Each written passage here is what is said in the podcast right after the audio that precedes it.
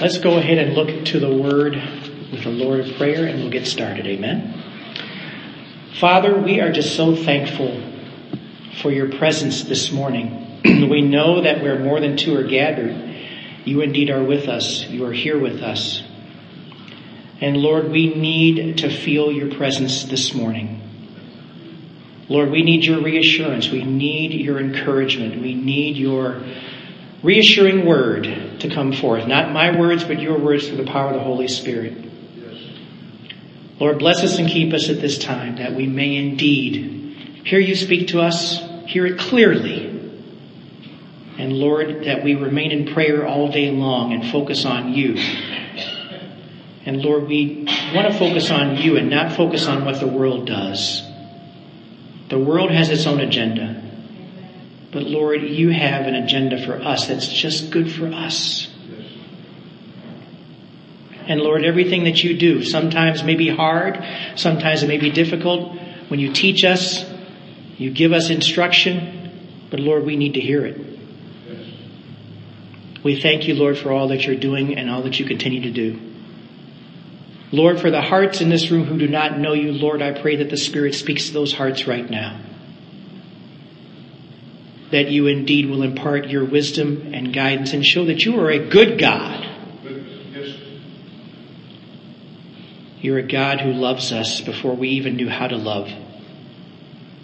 Thank you for your teaching. We give you praise and thanks in Jesus' name. Amen. Sunday mornings are not the only days, obviously, that we sit in church and learn more about God. I don't want to make any assumptions. You know, most people probably already know this, right? Because we recognize that every day that you live, every day that you're around in the body of Christ, it's a day of learning about God. Every day is a day of learning about God. Amen? Every day. Not just on Sunday mornings. Sunday morning is a gathering time for us. We get that. I understand that. And I gotta mention this because there was a time in your life where you did not live your life every day for the Lord. Amen? Amen. I'm glad that some of you are being honest about that. Because there were some days we said, nope, I don't want to live for the Lord. I want to do what I want to do. And I'm referring to that time of your life when you were an unbeliever. Now, I'm going to leave it there because we're, we're going to make the assumption right now that there are no unbelievers here, but there may be. But if you're an unbeliever in the Lord Jesus Christ, guess what? You're living for yourself. An unbeliever has no innate desire to learn about living a life for God. There's nothing internal that would drive you to want to learn to live for God if you're an unbeliever. I did not have a personal relationship with Jesus Christ until I was 26 years old. And I can tell you without a doubt in my mind that it was not on my own effort that I made it to age 26 to come to a place where I knew that I needed Jesus. Jesus had to carry me to a time and place in June of 1986 to realize that I needed Him as Lord and Savior. June of 86. That was a long time ago. I had to come out of a place of foolishness and utter lostness to a place where I knew it was time to grow up. Time to grow up. And it is that same truth for all of us when we knew it was time to acknowledge that Jesus was Lord. Those of you who are believers, you knew you had to come to that place and say, you know what, it's time to grow up. It's time to live now and point to Jesus as Lord. Now I use the words foolishness and lostness with intent. Because when I was a non-believer, I was living for myself and only myself. I was much, it was much like living as a child and behaving in a childish manner. I still had a lot to learn. Turn your Bibles and electronic devices to 1 Corinthians chapter 13, please. 1 Corinthians 13. 1 Corinthians 13, we're going to look at verse 11.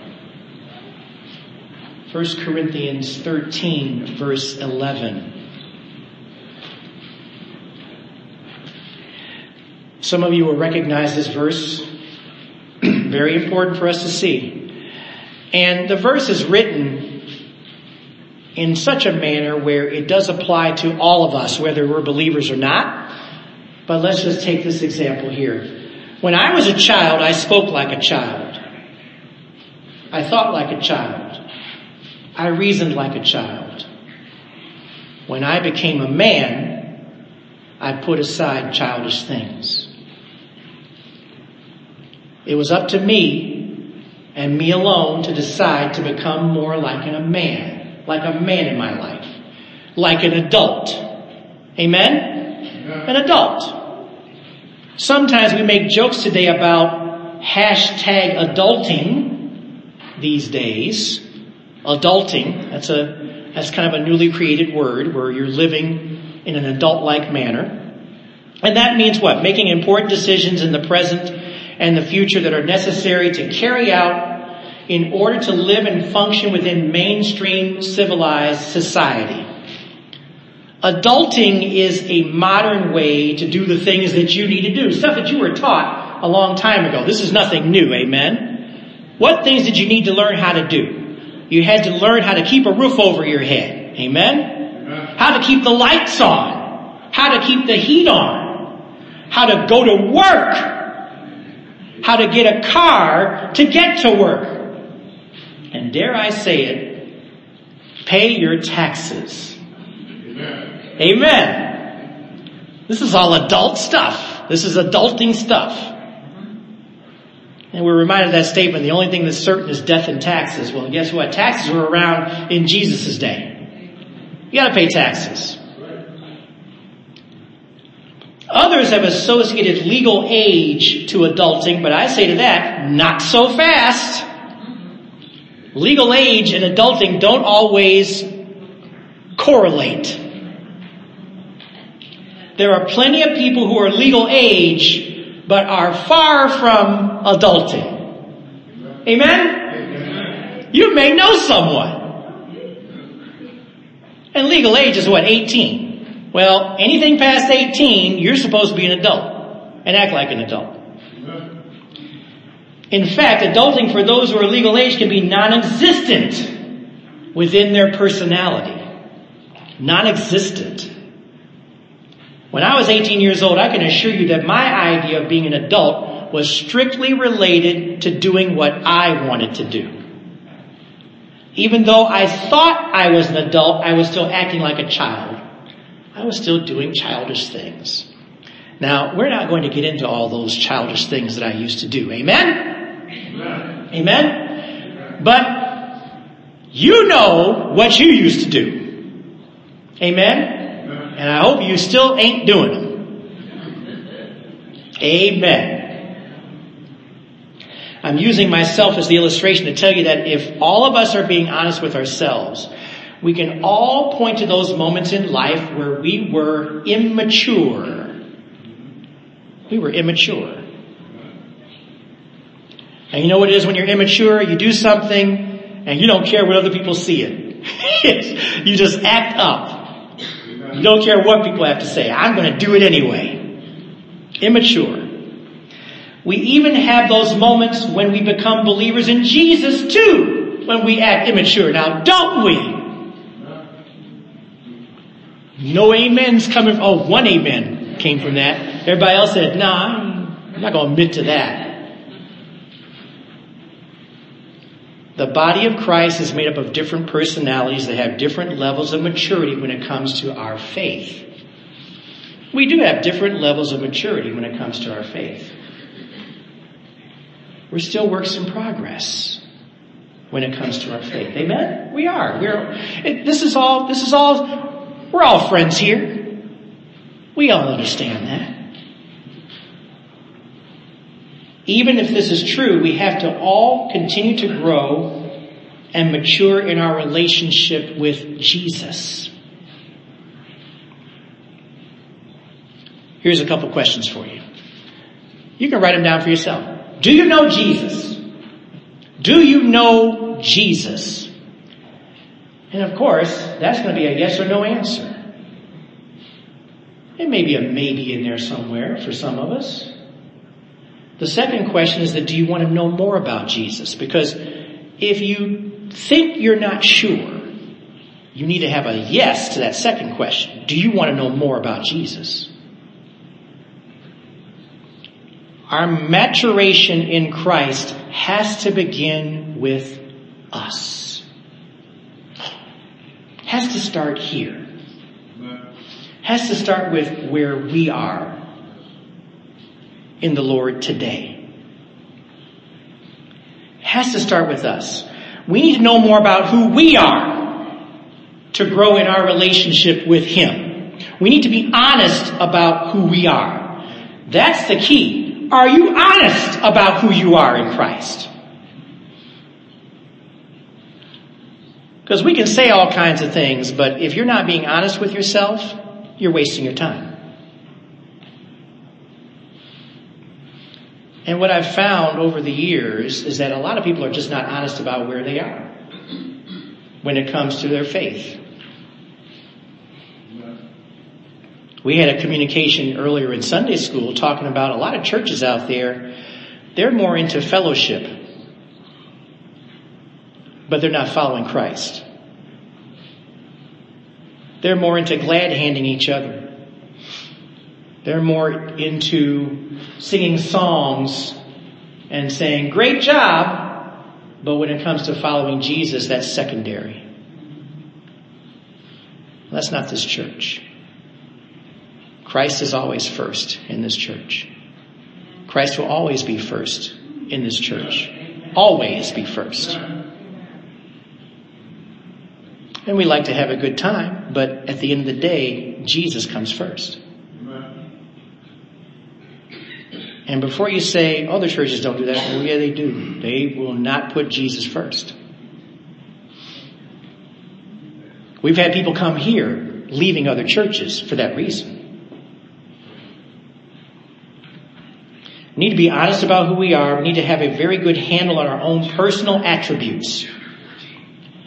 In the same manner, a way to learn more about God is to learn about His attributes.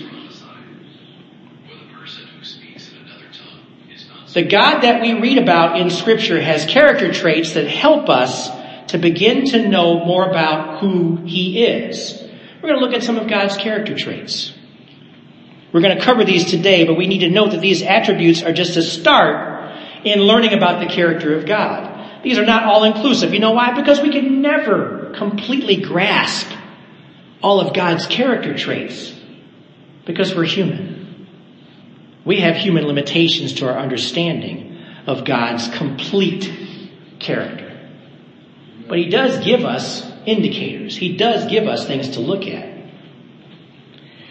Hopefully these are going to inspire you to go to God's Word and learn more as you study Him for yourself. Because at the end of the day, that's why we said earlier, Sunday is not the only day to learn about Jesus. It's every day. So what all of us should be doing after we leave church, we can reflect on what was said. Some people forget immediately what was said as soon as they leave out the front door or the back door. But we need to reflect upon what's being said through the power of the Spirit. And now you open your Bible and crack it day after day. A good place to start is a passage that describes characteristics of Jesus in the present and future. In the present, he is the risen King of Kings who overcame death for us. And you'd find that in Revelation 19 verse 16. And in the future, he is our Lord forever and ever. Revelation 22 13. But let's turn our Bibles and electronic devices to Isaiah chapter 9. Let's look at Isaiah 9 and let's look at verse 6. Now, I'm going to give the King James Version of this Bible, and the reason for that is because the King James Version actually represents this passage a little bit differently than in others. It's because of one comma, by the way. But Isaiah 9 verse 6.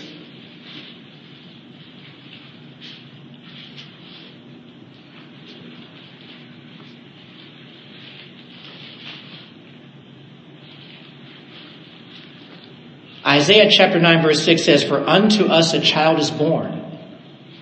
Unto us a son is given. And the government shall be upon his shoulder. And his name shall be called Wonderful. In the King James Version, there's a comma after wonderful because we need to see that this is an attribute of Jesus by itself. Wonderful. And even Jesus refers to his own reference of calling himself wonderful.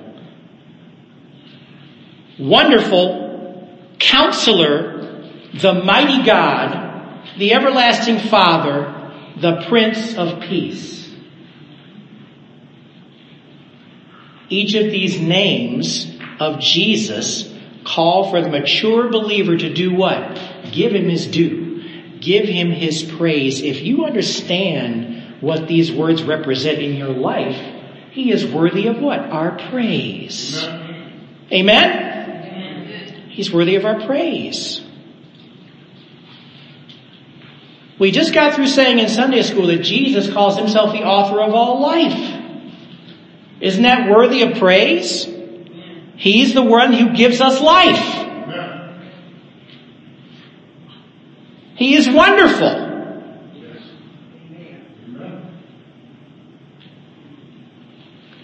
He's the one who gave himself for those who believe in him to have eternal life. It's because of his deep love for us that we are compelled to do what? Work out your own salvation with fear and trembling. Because it's such a wonderful mystery that what he's done for us. That's from Philippians chapter 2 verse 12b. That's the second part of that verse. Work out our own salvation with fear and trembling. We have salvation, but this salvation is so wonderful and so marvelous and so magnificent. It's like, Lord, why did you do this for me?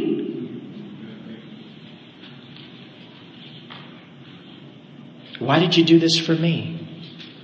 The least deserving of all. You see what I'm getting at? You gotta be a deeper thinker when it comes to your relationship with the Lord. It sometimes requires deeper thought. Sitting and reflecting on what God has done for you. And you haven't done anything other than believe in Him. Amen. Amen. In this effort, we can truly learn more about ourselves and how we truly can't do anything without Him. What can you do without Jesus?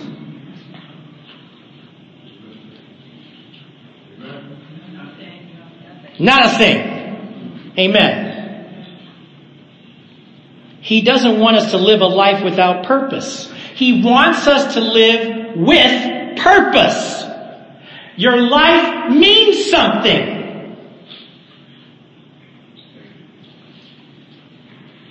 You know what Satan does? Satan tries to tell you, or will try to convince you, that you're insignificant. That you don't mean anything. That you are always going to be jumped on. You're always going to have issues. You're always going to have problems. Satan wants you to go as far away from God as you can go. That's what his goal always has been and always will be. He's a liar and the father of liars. Stop listening to his lies. He doesn't know how to do anything else but lie. So why believe him?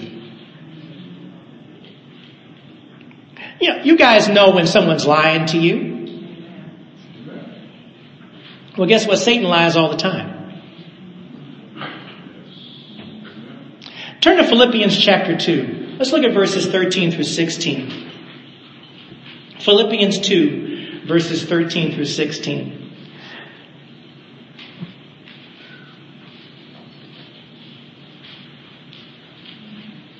There are no accidents when we cover certain things in church. We've covered some things earlier today in John chapter 5 about Jesus speaking about himself and he was always obedient to the Father. He always listened to the Father's will. That was his purpose in life on earth for us. He lived in obedience to the Father. Look what he says to us here in Philippians chapter 2, verses 13 through 16. This is the Christian Standard Bible version. For it is God who is working in you both to will and to work according to his good purpose. Did you get that? Do everything without grumbling and arguing, so that you may be blameless and pure, children of God who are faultless in a crooked and perverted generation among whom you shine like stars in the world by holding firm to the word of life. Then I can boast in the day of Christ that I didn't run or labor for nothing. You see that? You have a purpose. You have a purpose. And I don't care what you do I don't care what your vocation is. I don't care where the Lord placed you. You have a purpose in that place where you are. We are to learn more about the character of God as we hold on to His Word. And we need to know the character of God. We need to know who God is. That's what strengthens our faith. Let's take a look at the attributes of God, the person of God the person of God, shall we? Let's do that. First of all, God is all knowing, all present, and all powerful. God is all knowing, all present, and all powerful. The first 16 verses of Psalm 139 describe his omniscience, that's the knowledge of everything, his omnipresence, because he is everywhere, Amen? And His omnipotence, His almighty power. Now we're going to cover, go to Psalm 139, we're going to cover verses 13 through 16. Psalm 139 verses 13 through 16.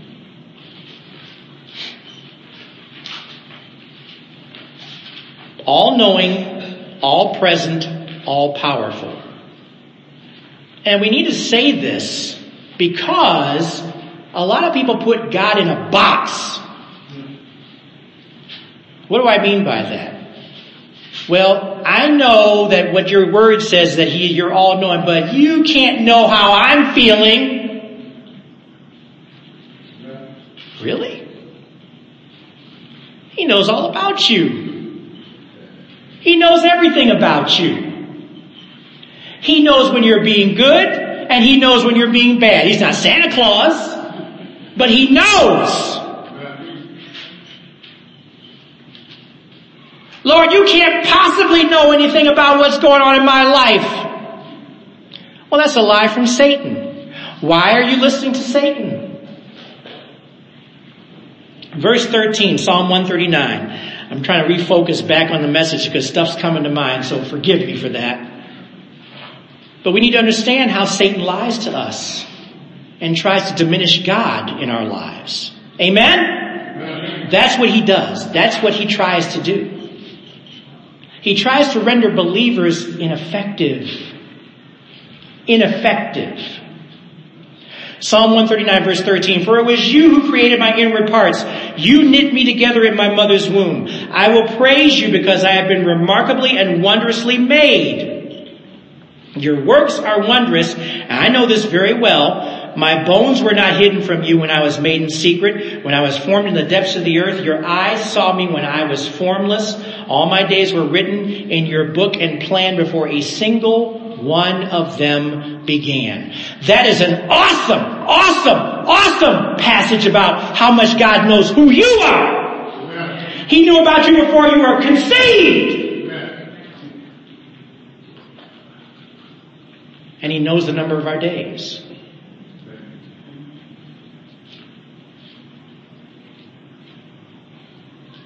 Some people may try to convince you that with everything the bad that goes on in the world, God is absent. Or at one point in time, you might remember this, if you were to watch television commercials in the late 60s, for those of you who are old enough to experience that, many people thought God was dead. If you go back, I haven't tried to look on YouTube for old commercials, but go back and look at that. There was one where uh, people thought God was dead because of all the stuff that was happening in the 60s. What was happening in the 60s? Well, there was a lot of turmoil in that time. The Vietnam War was always in the headlines and often reported weekly American casualties on the TV. Huntley Brinkley Report, whatever TV show it was. CBS Evening News with Walter Cronkite, that's all they had on. Rioting in major cities like Cleveland and Los Angeles took place from 1965 to 1968.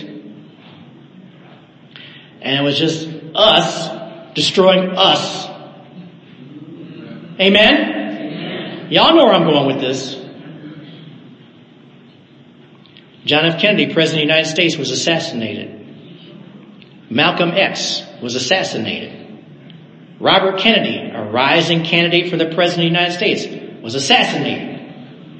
Martin Luther King Jr. was assassinated. Actress Judy Garland died of a drug overdose. Actress Sharon Tate was murdered by Charles Manson and his cult members. That was all in the late 60s. We in our human nature try to process these tragic events with the logic that God was absent or indifferent as to their occurrence. As we study Him and His Word, we learn that this is not true. It's not true. Satan wants you to believe that God is detached, that He's uninvolved, that He's far away, and that He is not, that His Word claims He is. Always remember that. God is aware of everything happening. Amen? And He wants us to seek Him for wisdom and guidance and of course comfort. Comfort in our moments of uncertainty. Because certainly we go through uncertainty. We're living in uncertain times. He hates sin. He hates sinful acts. That's never changed. Because they are the very antithesis of his nature. He hates sin. He hates sinful acts. Psalm chapter 5 verse 4. Psalm 5 verse 4, excuse me. For you are not a God who takes pleasure in wickedness. No evil dwells within you.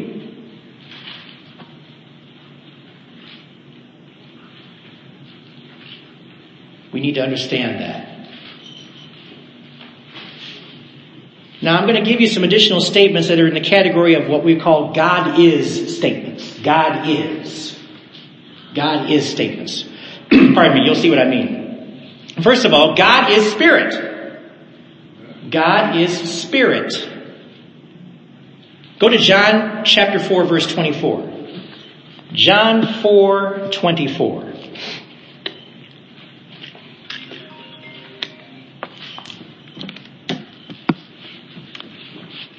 John 4, 24.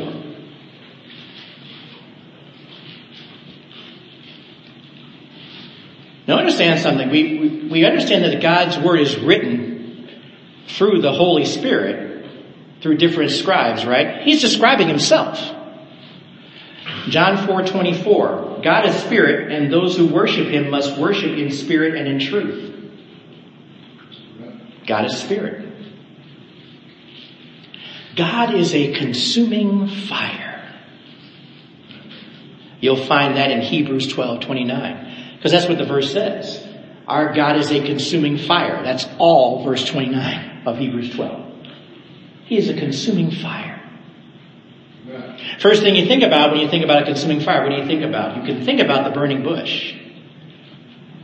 Now the bush that never really burned, but when I think of fire, that's what I think about. God is light. God is light. Turn to 1 John chapter 1 verse 5. 1 John chapter 1 verse 5.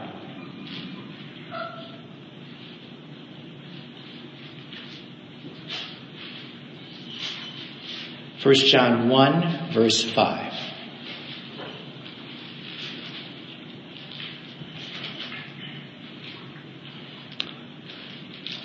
I hope more and more you become fans of John, the writings of John. Of course, John has just, has that relationship with the Lord that is, in my opinion, was very close. And of course, he penned the book of John and he penned Revelation too, along with the other uh, letters of John as well. But John, 1 John chapter 1 verse 5, this is the message we have heard from him and declare to you. God is light and there is absolutely no darkness in him. What do we typically attribute darkness to?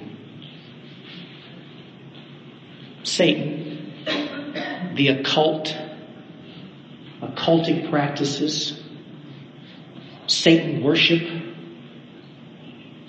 And if you think that Satan's not worshipped out there, there are people who will put it on their cars and say, I follow Satan. Because I saw one the other day, riding on 480. Because they think it's cute, or they think it's cool to be different. Sorry, that's the wrong camp to follow. Amen?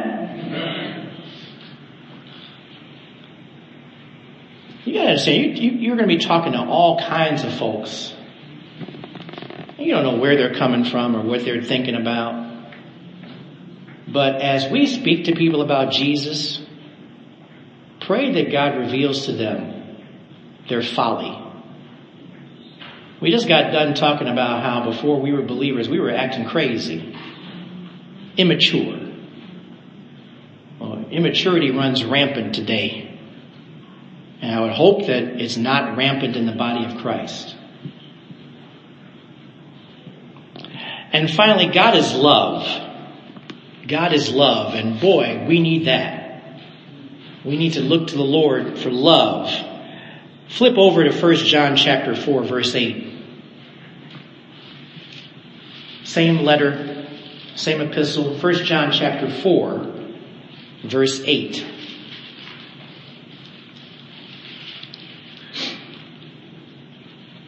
Now this is kind of a, it's a true statement and for some of us it could be an indictment at the same time. The one who does not love does not know God because God is love. And then drop down to verse 16.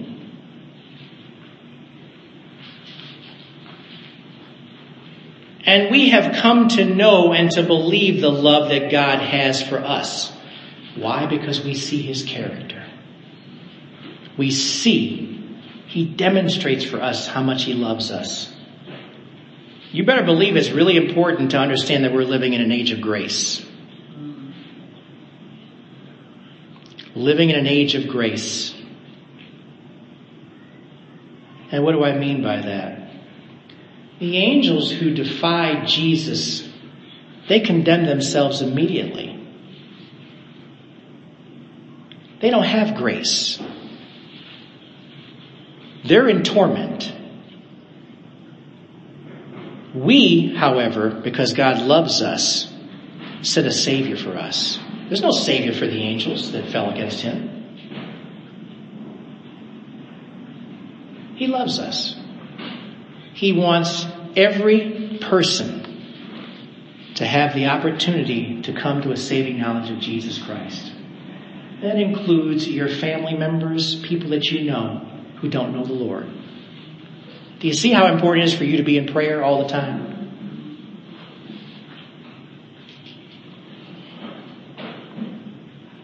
God is love, and the one who remains in love remains in God, and God remains in him. That's the second part of verse 16. Sorry. Didn't read that, but that's important. If you get nothing else out of this message, always default your thinking about who God is by remembering that He is a God of love.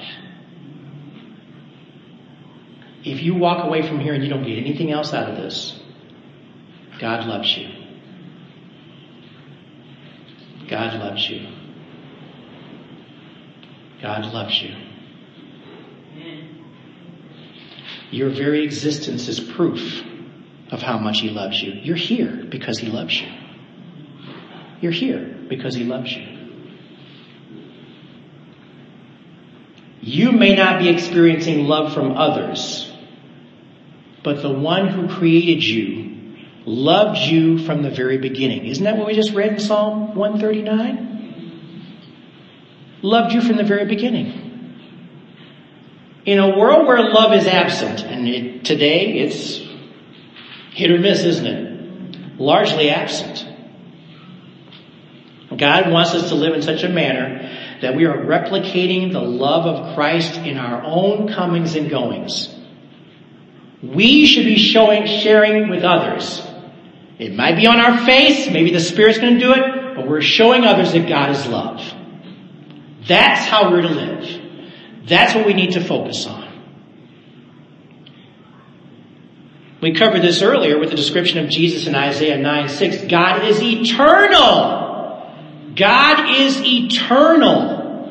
Turn to Psalm 90. Let's look at Psalm 90 verses 1 and 2. Psalm 90.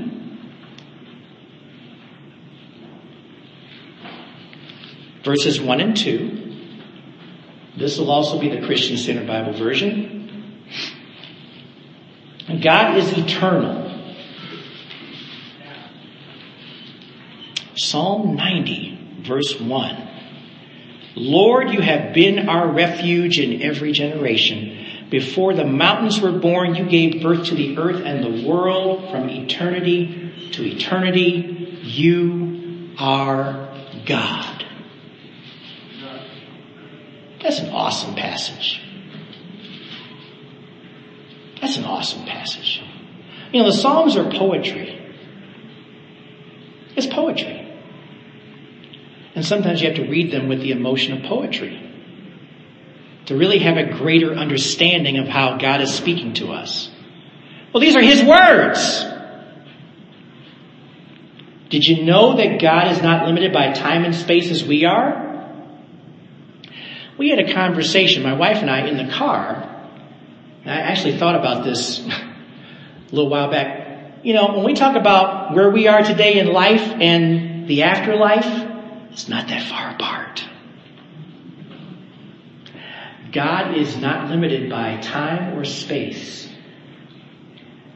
And my wife gave an analogy about some book. I forget the book now. That's my fault. Oh, you're talking about the curtain being pulled back? I can't remember now. But it was a book that she had read about how it's almost like when we pass from one place to the other, it's almost like there's a curtain being pulled back in the sky and the Lord is right there and present. And we talk about how the sun is like 93 million miles away from the earth. Give or take a few million miles, whatever it is. And the moon is X number of days away and travel from space travel. You know that means nothing to God. It means nothing. Absent from the body, present with the Lord.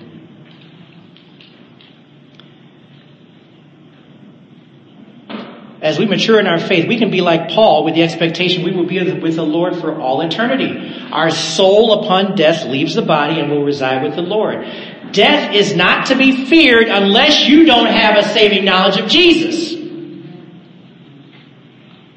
Note that the deaths of Lazarus and the rich man describe a relatively immediate transition of their souls from their earthly existences to the afterlife. That's in Luke 16 verses 22 through 24. We're not talking about a lot of time passing. Nobody's in a spaceship. It's immediate. With the knowledge that God is eternal, we are to live in confidence of the victory that Jesus has over death and through his salvation our souls will be with him one day. Amen. That's a praise. He's got our eternity taken care of. Take a look at Romans chapter 8 real quick. Romans 8 verses 24 and 25. I'm trying to keep you busy here. Romans 8 verses 24 and 25. Now, I don't know what version you have, your Bible, but I'm going to be giving you the version from the New Living Translation only because I love how this is being spoken for us to really understand the goodness of what God is doing for us. Romans 8 verses 24 and 25.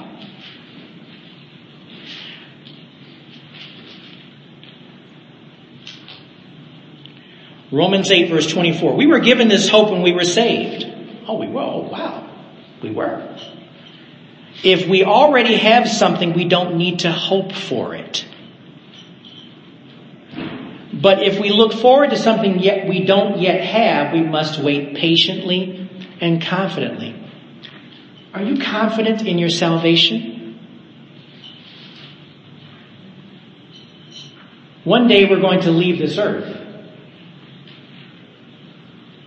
And yet Paul had to be reminded he had to be patient. Because he still had, he would much rather be with the Lord, but he said, you know what, but right now I've got this work to do here. You all have something to do here. You're living out your purpose for Jesus right here and now. Your time's going to come when you're going to leave here. We're not rushing anybody out of here. Amen? Amen? We're not rushing anybody out of here, but, but until you die, you've got a purpose. You've got an opportunity.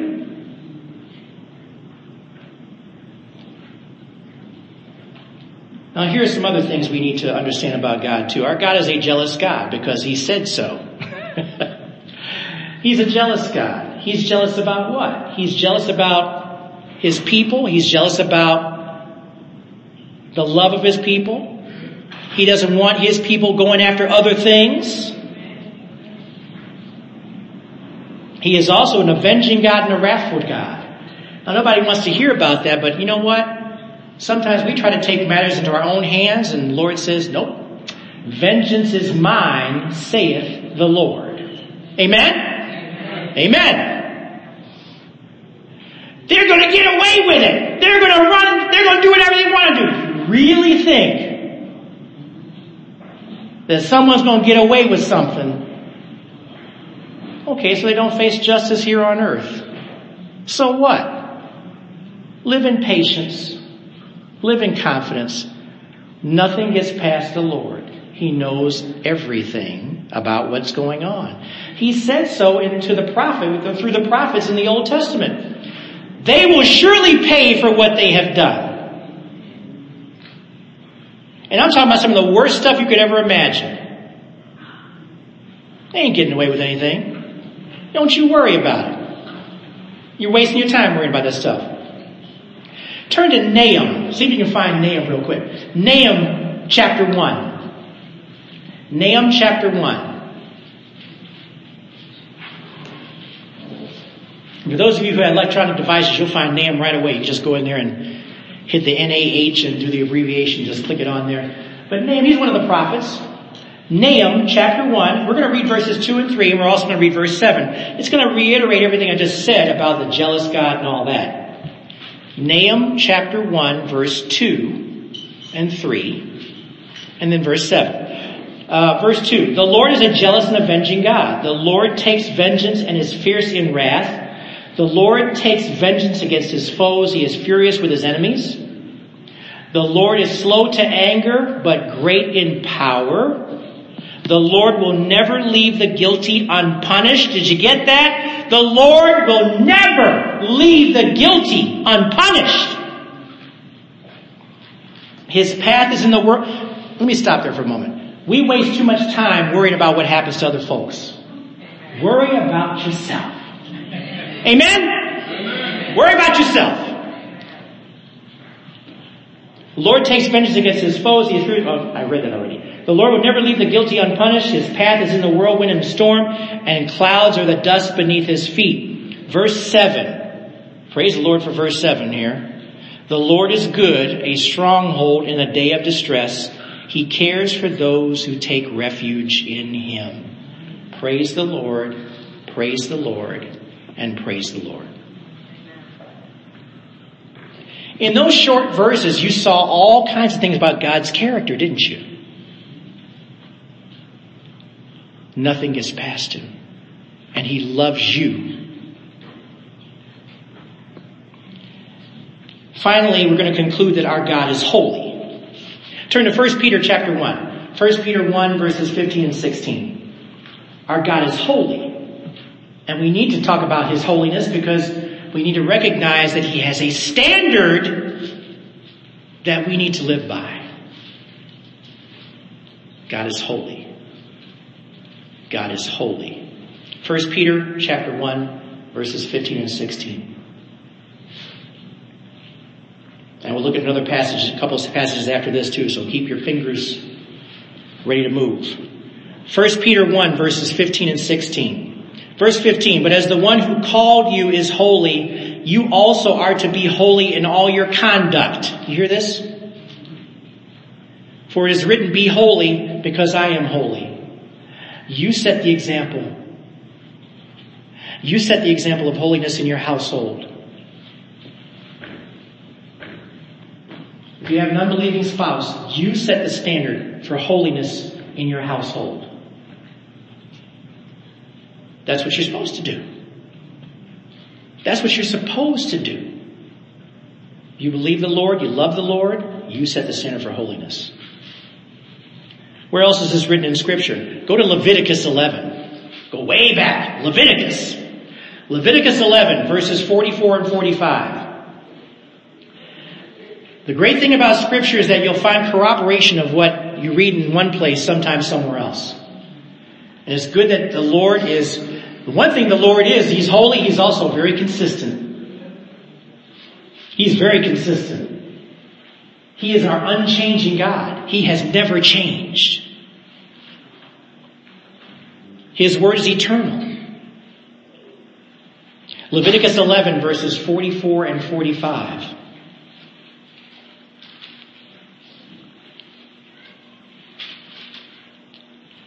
For I am the Lord your God, so you must consecrate yourselves and be holy because I am holy. Do not defile yourselves by any swarming creature that crawls on the ground, for I am the Lord your God who brought you up from the land of Egypt to be your God. So you must be holy because I am holy.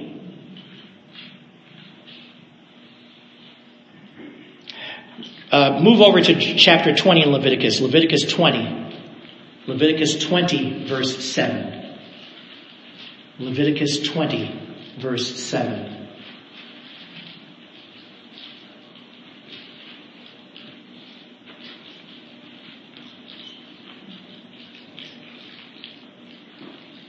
Leviticus 20 verse 7 says, consecrate yourselves and be holy, for I am the Lord your God. If the Lord is your focus, you will do all these things. You will strive to do what? Hide the word in your heart that you may not sin against him. Amen? That's what we do. We serve a holy God.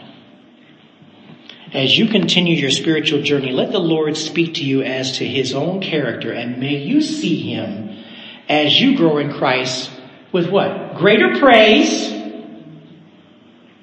greater reverence for who He is. And sometimes we have to stop and look at who we are as we look at who He is. Amen? And we recognize all the things we talked about before. Man, we used to be immature. Man, we just did not have it together. But look at the God who loved us in spite of our foolishness. Amen?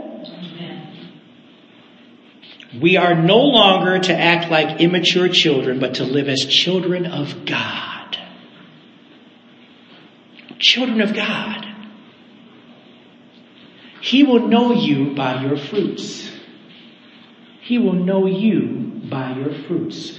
Everyone else will know you by your fruits.